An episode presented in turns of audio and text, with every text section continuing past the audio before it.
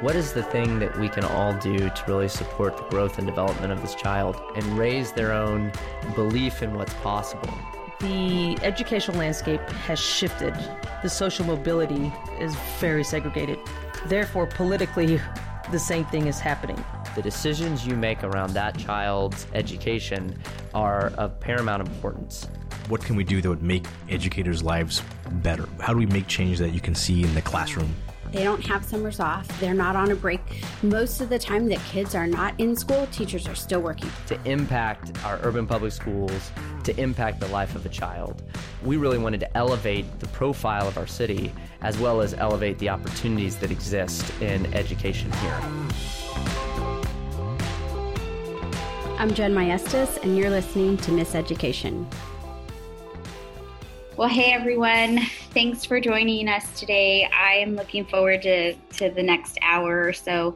Um, I'm so appreciative, Anthony, for you making time today. I know that you are swamped and it's been crazy and it's the spring. And we were just saying right now, like, we're, we have spring allergy. We are those people that have spring allergies.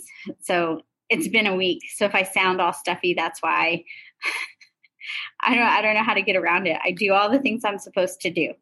I take my allergy medicines. I drink a lot of water. I try to, and the mask, you would think wearing a mask would help too. The allergies here are, are ruthless. It's, there's no stopping. I or snowvid. I thought the snow would have killed the juniper trees. I'm like, come on, but no. So we're sitting here anyway. We're here anyway. I'm sitting with Anthony Gordon today.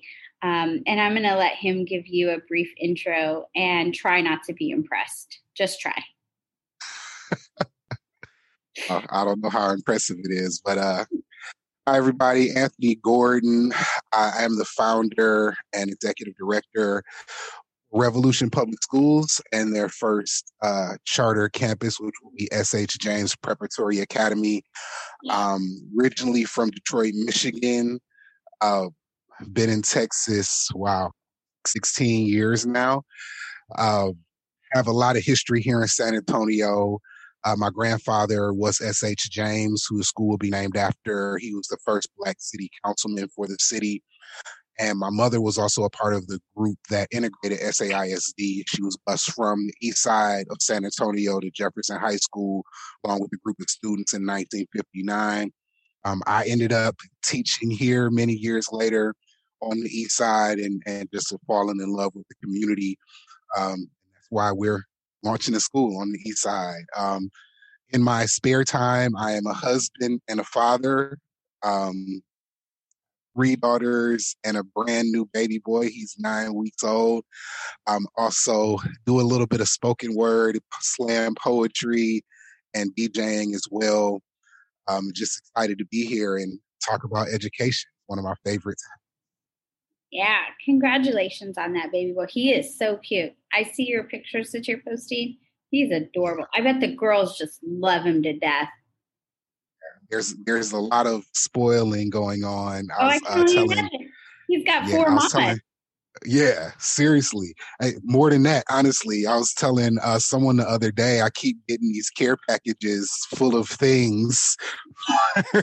so, uh, it's really cool, you know, but it's really cool to have that community and, and that village around the kids. So I'm really appreciative of, of all of my friends and family, even, you know, my, my CEP family who's shown us tremendous love as well. So that's awesome. Well, thanks for being here today. You know, we I thought really hard about what I would want to talk about for this season and and it just seems like when I talk to my educator friends, the conversations always these days start with like, oh, it's been a week or it's today was a day or you know, I don't know how we're going to make it or I'm so exhausted. You know, I saw we I saw all of our SALT board last night and and they're just there's five of us and three of the five are assigned to a campus right now and they're just so tired.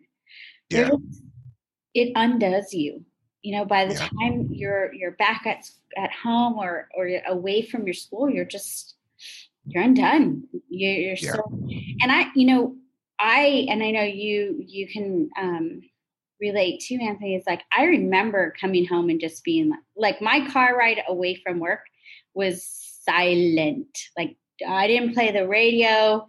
I needed that time to just like yeah decompress and just be quiet. And those were like in normal, better times. Like those were so doing it during a pandemic when when things shift so rapidly and and you're pivoting all of the time like we're i accepted a long time ago that we make the most decisions of any profession. I think like the only other professions that make more decisions in a day are like air air flight control operators make more decisions in a day than a school administrator. But it's not that it's not just the decision making anymore. It's also the pivots that you have to make. Like you have a plan and then you have to change it because because like just because just been one of those things all the things right? Yeah it, it's it's it's really true like there there are so many different buckets that you have to focus on within a day that all could turn on a dime instantly. A lot of times several of them at the same time. So you know and then like you said adding on top of that being in the midst of a pandemic and all that comes with that just from a human humanity standpoint of you know worrying about health and safety and things of that nature then adding those other things on it's a lot to to think about and take on right now it really is so we we kind of made this decision to focus on the humanistic side of things and really check in with each other and not pretend that we're okay when people say, How are you? If we're not okay, we say, Dude, not okay, but I'll be okay. And part of the ways that we've been thinking through, like, how do you become okay again, is is digging deep and thinking of um, you know what are what are the things you lean on and and for me i'm a words person I'm an avid reader. I like to read. When you write me a note, I save the note. It goes in. I journal at the end of my day. Like I, I feel like I words matter a lot to me personally. I, I, I just write things down a lot. I need to see it in print. Um, and so personal mantras was like the thing we decided we would talk about. Because when i when i said like what what do you tell yourself? I mean that's what we're doing. We're like coaching ourselves. We're we, we have this internal dialogue that can it, it can go both ways but most of the time my friends and my family that are working in schoolhouses are coaching themselves and they're saying this they're telling themselves like you you can do hard things. You were made to do hard things. This is a thing that you can actually accomplish. It's only going to be for a little while. And they're just talking to themselves the whole time. And then they're they're saying those things out loud and letting other people affirm that yeah actually you can do you've done a hard thing before and you survived. You're going to be able to do this. So I started asking um, the guests that, that we've lined up for season five, like, what is the personal mantra that's giving you life right now? This one, and, and it kind of spawns from the situation we're in right now, because I, I feel like this this pandemic has really shined a light on things that a lot of us in education, especially those that work in uh, pop, with populations of color, have seen for years and decades and you know however long you've been in the profession um, but this pandemic has really like illuminated illuminated this to a larger audience. So um, this is a quote and I, I, literally have this sticker on my laptop uh, from angela davis who was a member of the black panther party. She's a scholar and just like feminist and, and this amazing person if you ever get a chance to read any of her literature or hear her speak um, and the quote is I'm no longer accepting the things I cannot change. I'm changing the things I cannot accept. And, and that really resonates with me for a couple reasons. Um, I think, first of all, I mentioned Angela Davis was a member of the Black Panther Party, um, which has traditionally had a negative stigma revolving around, right? But I think it's really important in this time that people of color reclaim our history, reclaim our heroes, and tell our own stories and really accentuate the positive that comes from our community, right? Uh, again, there there's a stigma around the Black Panthers, but something that's not really talked about is the free and reduced lunch programs that still operate to this day started by the Black Panthers. Free health clinic started by the Black Panthers and the Young Lords as well, who who uh, partner with the Black Panthers quite a bit as uh, as just like champions of Black and Brown people. But you know, those things aren't often spotlighted, and a lot of the things that happen to them and were done to them by the government um, in their time in their day um, it's kind of glossed over and there's this negative stigma so that, that's the first piece just like reclaiming and and owning our heroes and telling their stories and the second part is like that quote is dope like this is the mentality we have to have right? Yeah. We, we have to have it and especially like as people of color we've been conditioned to be patient right? Don't ruffle any feathers. Don't ask for too much. But like we we've been in dire situations for generations and and we're at a point where we can't wait anymore all right we can't ask for permission. We have to we have to go out and get it and we have to be the change and i think this quote really embodies yes. And you know i read that quote and i thought shit we do wait a lot you know? And then i was on a i was in a webinar yesterday um, for NPSE which is the national post-secondary institute and they it's on equity in post-secondary readiness and achievement right? And so they had a reverend that was one of the keynote speakers and he's from chicago and he was saying exactly what you just said like the the old hymn didn't say we shall endure.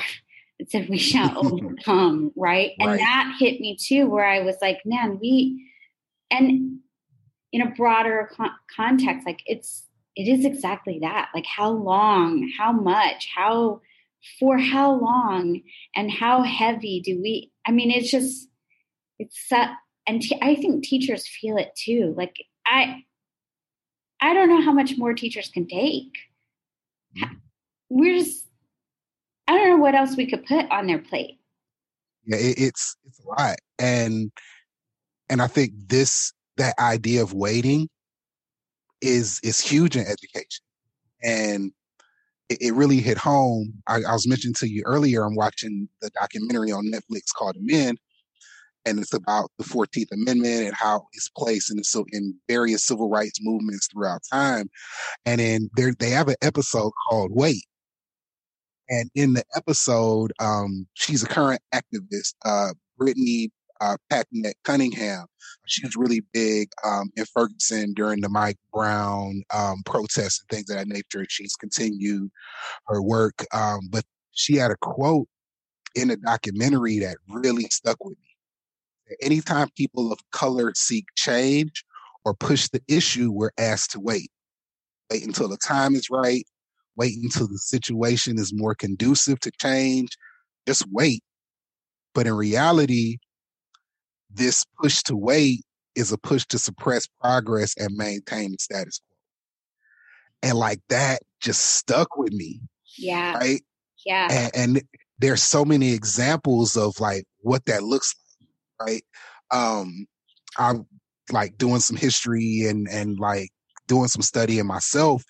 And this is something I didn't know, and I'm I'm a history person. This is something I didn't know.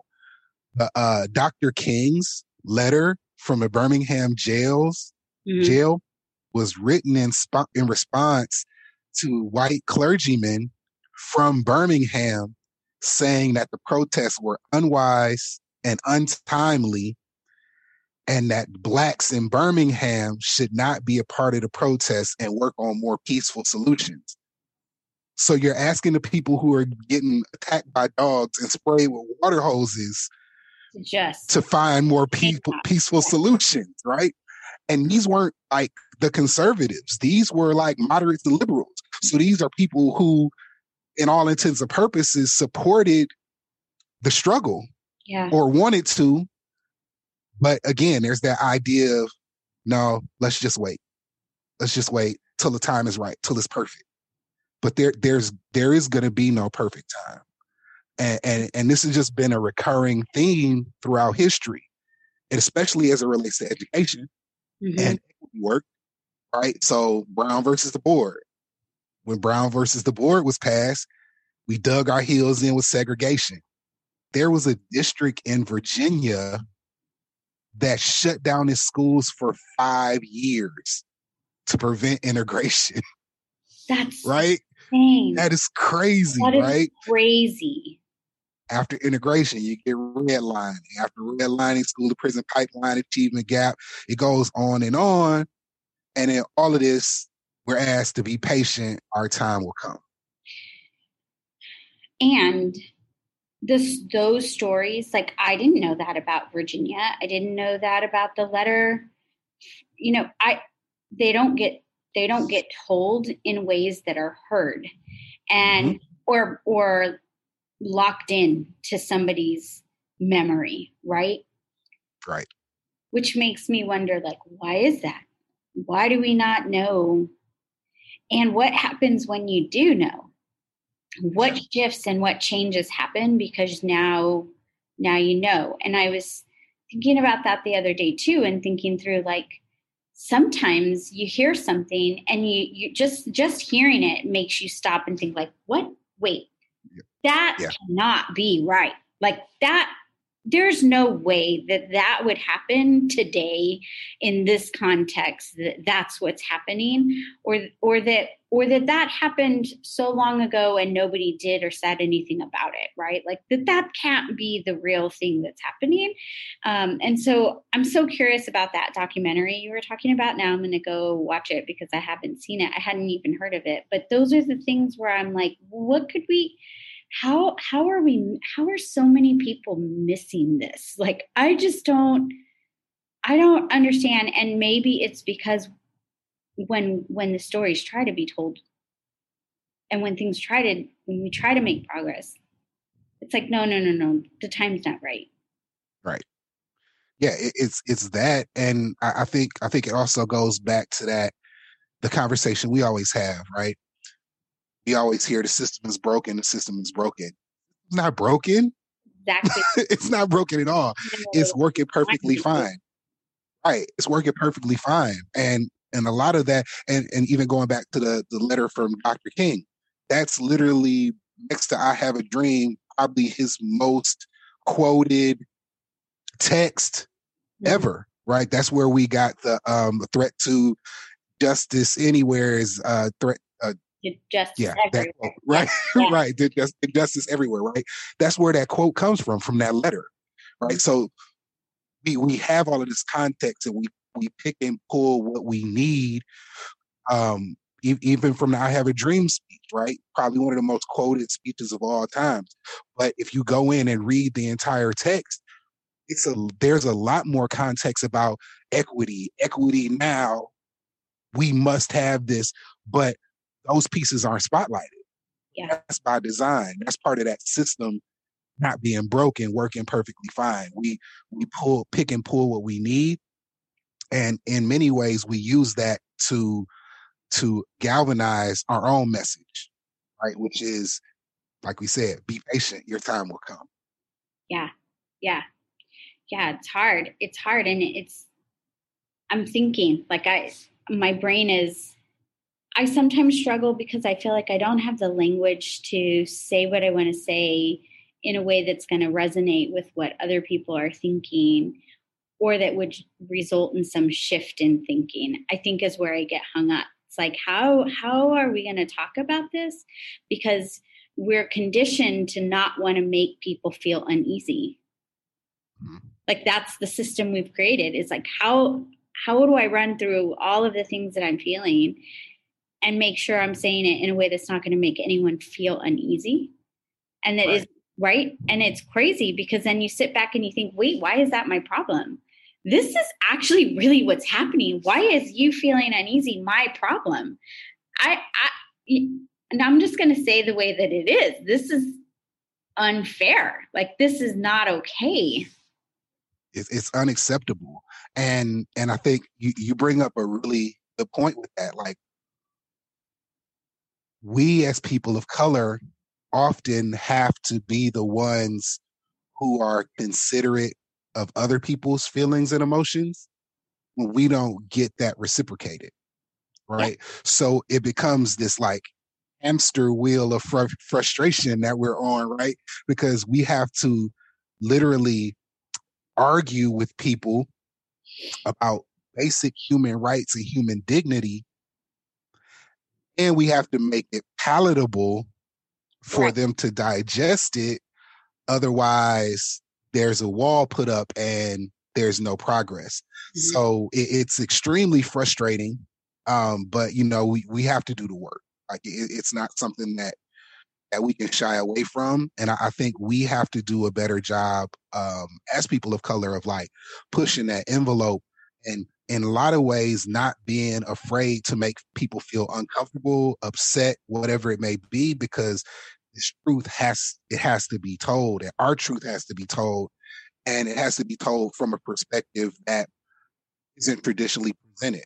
Right? Mm-hmm. Um, I, I was sitting with a group of people um, at a big conference, big national conference, and uh, we were talking about we were reading an article and having a discussion about the concept of grit and whether it's um, dominant white dominant culture.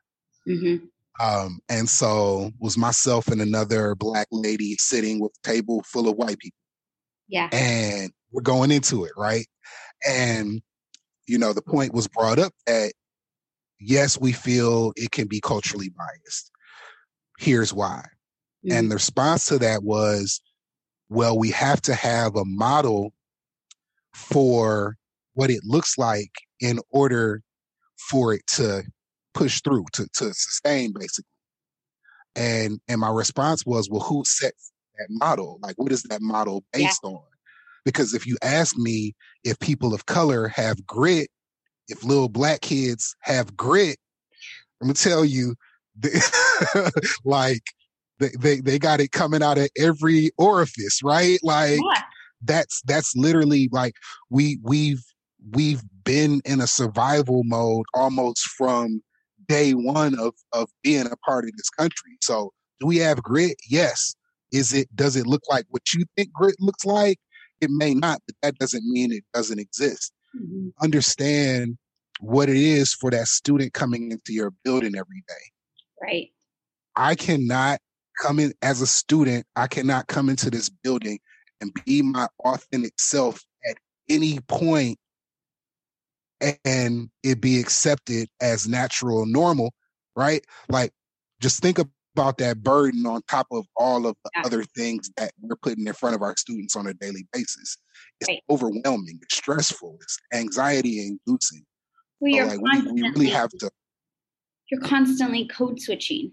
You know, the way I talk at home is not the way I'm going to talk at school. I'm not going to tell you the real thing. It's a, it's frustrating. It definitely is, and, and and it carries over. Like as as an adult, I do it. You know what I mean? And, and I I try not to do it as much. Like you know what? I'm just recognizing as an I, I'm 44, and I'm just yep. now discovering the ways I do that, and and you know a lot of this and then this may be because I'm I'm a San Antonian. I've lived here all my life. I've traveled lots of different places, but I've always lived in San Antonio. And we are a majority minority in San Antonio, Latinx. The Latinx community is a majority minority. And so I think that I have not been able to recognize the assimilation that's occurred in my own life, in my own family history, because it's what we do here. And you know what I mean? And there's, it doesn't, it doesn't feel like I've given any particular part of my cultural identity up. But when I sit back and I think, like, well, I'm not bilingual, but one generation away from me was. So why is that? Like, why do I not know how to speak Spanish when all of my grandparents spoke Spanish, but they chose not to speak to me in Spanish and not to speak to my parents in Spanish? And and how how did I how is our family, you know, um, I remember when we did trans the transcend workshop and there was Diego was presenting his story and he talked about how he lived out he felt like he was the living embodiment of the american dream because his father was an immigrant to the united states who had been a migrant farmer and had um, worked his way through school with the ambition of providing a better life and different outcomes for his family. And he did. He he earned his doctorate degree and it set his children's trajectory on a very specific path. And then and I, that resonated with me so much because my grandparents um, on my like my grandmother she's from monterrey mexico. And my grandfather he was a fourth generation american but his family were migrant farmers. And so he still was on he was still in like a farming cycle and they followed the crops across the united states. And he went to school when he could like when the crops were not in season he was in school. Um, and he you know he talked to me about the reason that he joined ROTC in high school was because he needed a new pair of boots and they were giving boots out. And so um, he joined ROTC. And then that sort of opened his mind about traveling and, and um, having a steady paycheck and, and then also having school paid for because he knew he wouldn't be able to afford college any other way. And so, anyway, Diego's story really resonated with me. And then where he took a turn was like, that worked for him and his family. But his grandfather was one of like eight kids. And it's he's the only one that worked for. Like that that his story was the only in all of their family and all of the next generation. Like that was the only time that happened in that family.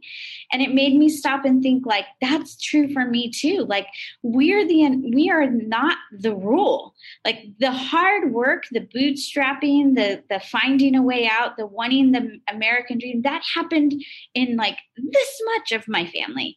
The it's not true like across the board. And so that start that started in me um like a i don't curiosity is not strong enough of a word like a conviction or a, just a wanting to know like what has happened that i'm just not aware. Like i it's not it wasn't on my radar until these last few years. Well, I think it goes back to that that idea of system, right? Um, we we were in an REI workshop last week, and they talked about uh, invisibility of power, and how when power is invisible, that's when inequity thrives. These things are meant to be invisible, right? Like it's it's meant to be uh, things that basically perpetuate themselves without even effort at this point. Um, Which is probably why I don't have the language to describe it. Yeah, and and and the language is the language is there though if you dig deep enough. So one blew my mind. In 1779, Thomas Jefferson proposed a two-track educational system with different tracks for the laboring and the learned scholarships will be allowed for a select few of the laboring class to advance by raking a few geniuses from the rubbish. right? Those are Thomas Jefferson's words, one of our founding fathers. Right. Right. So this this is how this has been interwoven into the fabric of our society. Right. Right. And this is why we don't know. This, oh. but, but we we've all upheld these structures that uphold this dominant culture, whether consciously or unconsciously. I, as a teacher, especially working in in a charter world, I've done it, right? I, and I've done things that I felt uneasy about or unsure about, and now looking back with the knowledge I have and, and the reading and, and research and things that I've done, it's very clear and obvious to me. Yeah. Like, as a young teacher trying to get in a position or or further my career, I did it. And, you know, I would justify it by saying, well, when I get in a position of power, I'll do things differently. but that goes back to that patient part, right? Because the reality is, even at that time, as a teacher, as a young teacher, as a teacher leader, I had power, I had voice, but toeing the line to get to to get to the perfect time or the perfect position to make the change kept me from well not kept me from it it it had me do things that i know now like i feel terrible about. Yeah. You know and and i can say luckily I, I have great relationships with most of my students that i've had in the past and i can have those conversations with them now but in that moment I did it. I followed. I followed the law. I followed the, the, the letter of the law. Right. So we we really have to look deeper into what these systems are, both on a large scale and at a smaller scale, just on in, on your campus, in your classroom, and find ways to like begin to dismantle these systems because they're harming kids and harming communities. And a lot of times the kids and the communities get the blame. Yeah. It's never the system, right? It's never the system. It can't be the system. It has to be the kids. It has to be their parents. It has to be their upbringing. It has to be their environment. But. On a larger scale, what's caused those environments, right? The achievement gap is a, a, a, a result of a larger gap that exists, right? San Antonio is still one of the most economically segregated cities in this country. When schools were desegregated, we redlined, I, I, don't know too many major cities that have as many school districts as we have here in San Antonio, right? That's that's by design. Seventeen and, and it's than forty charter operators. Right. So and, and until we can really examine as a whole, and not just people of color, we've been examining it, right? Like we've been examining it. Mm-hmm as a whole, as a society, and so we can examine these systems and have some real conversations, they're going to continue to perpetuate. Yeah. Which brings us back to your mantra, right? Like you're, we stop accepting stuff that we can't change and change the stuff we can't accept. That's the hard part. It right? is. That's the hard part. Where do you start, right? Like, what what is the thing that you have power over to change? Um, what are where where do you where do you push in? Where do you where do you find the spot where you say like this is the thing that I know I can shift right now? And for me, it's been like taking a real deep personal dive into my family history and into the history of our city and into um, topics on on racism and what anti-racism means and what that looks like and what racism means and bias and privilege um, and and unpacking the privilege I live with mm-hmm. and and the privilege that I don't have um, being a woman of color and and owning that and and recognizing that I there are ways of being that I have perpetuated and that I have um, been affected by, you know, yeah. that that maybe I didn't take the time to recognize, or I pushed it off as like this is just the way that it is. Um, and so I'm still uncovering all of that. Those, that is, that is a learning journey for me. And when I feel like I've gained some confidence around that, then I think I can I can dive a little deeper. Um, but for me too, it's like amplifying these stories and sitting down and choosing that this is what we're going to talk about today, you know, that yeah. that is an in for me where I can say, I can do this now. Um, but you have some other ideas too, right? Like I, we're, we're in an election cycle in our city. Oh man. so, so many things we could discuss with, with just elections and politics. But yeah, I, think it, it, it all starts with like you said, just educating yourself, right? It, like the the what did Morpheus say in the Matrix? Do you want to know how deep the rabbit hole goes? Right? You really have to, you really have to dive in, and I I really like that you brought up the idea of privilege because I think that is the best place to start because even marginalized people have privilege. Absolutely. Right. So just beginning that examination of what privileges do I have? Like, as a black man, I know that I have privilege as it relates to women of color, right? Because oftentimes women of color are mistreated even within their own culture, race, whatever I, I whatever they identify with, right? So I have to understand the power that I wield there and the changes that I need to make to heal my community from within, right? As well as like looking to the exterior and, and ways to heal. So I, I like mm-hmm. educating education is like the biggest piece. And I think especially as yeah, educators. As a female, I have privilege being a cisgender female. Like that is a huge privilege that I have not recognized in my own life. And so I haven't helped clear the path for people who don't have that same privilege, you know? Yeah, and I, I that, that's the biggest piece. And I think once you once you begin to like peel back the layers there, then it's about co- like authentically connecting with communities, right? Because like we often like feel like we're connected, or we we do what we feel is, is the best way to connect, but we're not we're not touching bases and and and checking in, tapping in with the people, and and hearing from them what they need or what they expect. And so you you can't authentically make change if you're making assumptions, right? There, there's a difference between having the best intentions and being intentional. you, you, know what I mean? So like like I can I, in my brain I can say, oh, this community needs this and they will be better. If I haven't had a conversation with that community, how can I authentically say that's what they need? And that's where the frustration comes in because now you have these symbolic gestures. We saw a lot of it over the summer, right? We have these symbolic gestures that aren't structural or systemic change, which furthers the frustration. You know, so like that, that's like that, that authentic connection.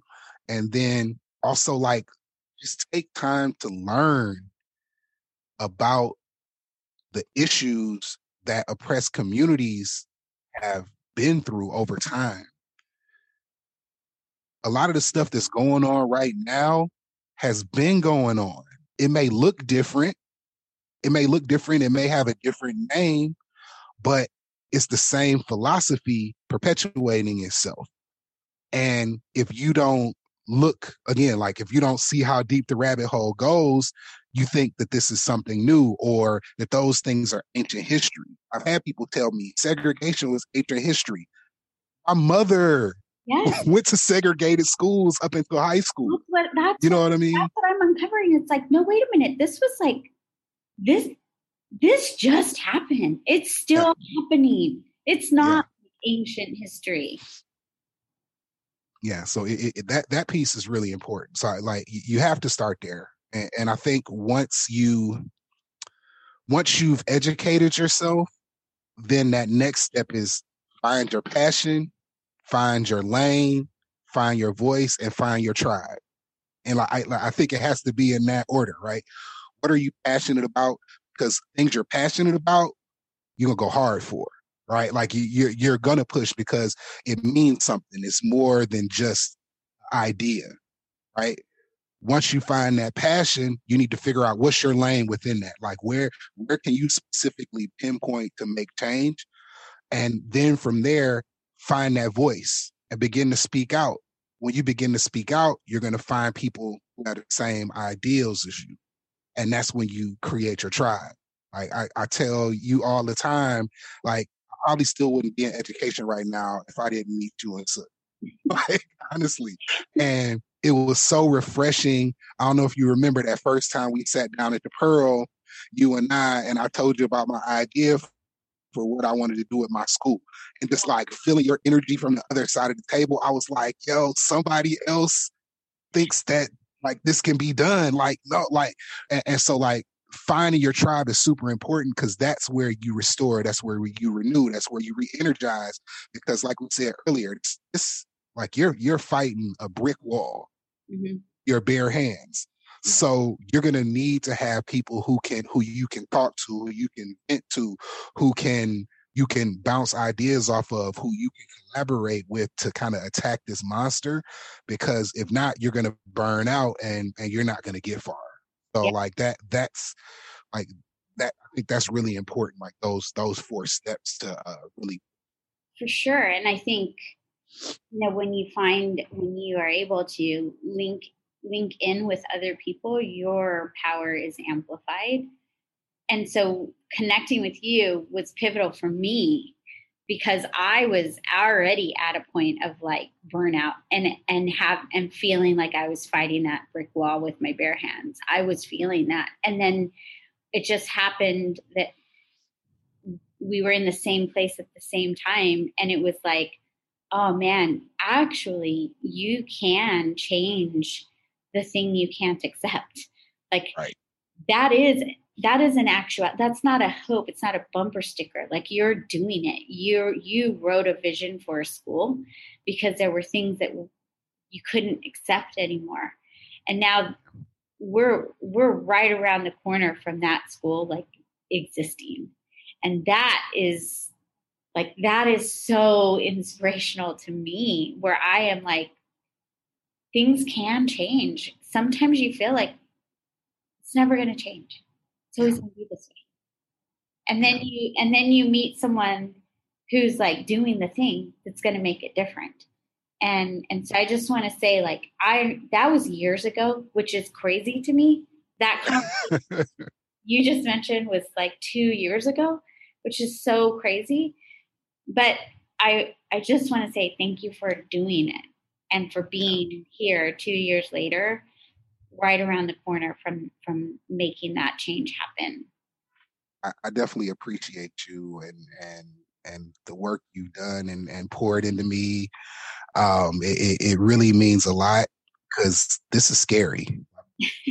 I ain't gonna lie.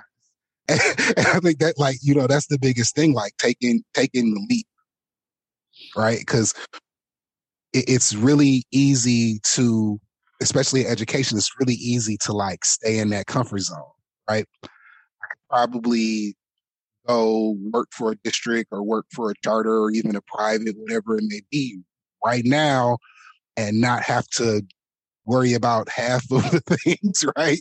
But when when it's something that you're passionate about and when it's something that that you really uh, care about, you you have to take the leap, even if it's scary, right? And that could be anything. That could be going into leadership. That could be running for a school board, pushing legislation, or just advocating for your students. You have to be willing to like put yourself out there to make that change. Because if we're just talking about it around the Keurig in the break room, like I'm just really to get done? You know what I mean? So you you really have to to be willing. And and I, I like I'm not gonna lie, like this was it, it was a it was a leap, and I wasn't always sure if the leap was gonna work out, but you know I'm I'm glad I took it, and I'm glad I took the chance and the opportunity. Um, and you know, I willing in a few months we'll be we'll be getting ready to launch this school and and planning for our year one. So um, I'm really excited, and and I, I just I can't wait to see the work we're going to do in the community because that's what it's. Yeah, I'm super excited for you. I really am, and I appreciate so much that you took the time to talk to me today. I I always feel like I am smarter when I talk to you which I say often, for, especially for the people that I I esteem highly and and want to be on the podcast. But I, it's selfish because I I ask you I ask you guys to come onto the podcast so I can be smarter, um, so I can have the language, and so I can um, figure out what my place is and where I can where I can lead and where I can serve because I think for me it's in the service more than anything else. Um, so like every time I talk to you, I I recognize that you have the heart of a, of a, like of service and you want to serve the community, you want to serve your students and and I appreciate that and so it makes me better um, because of it. So thanks for spending this time with me today. Oh, thank you. Anytime. I'm Jen Maestas, and you're listening to Miseducation.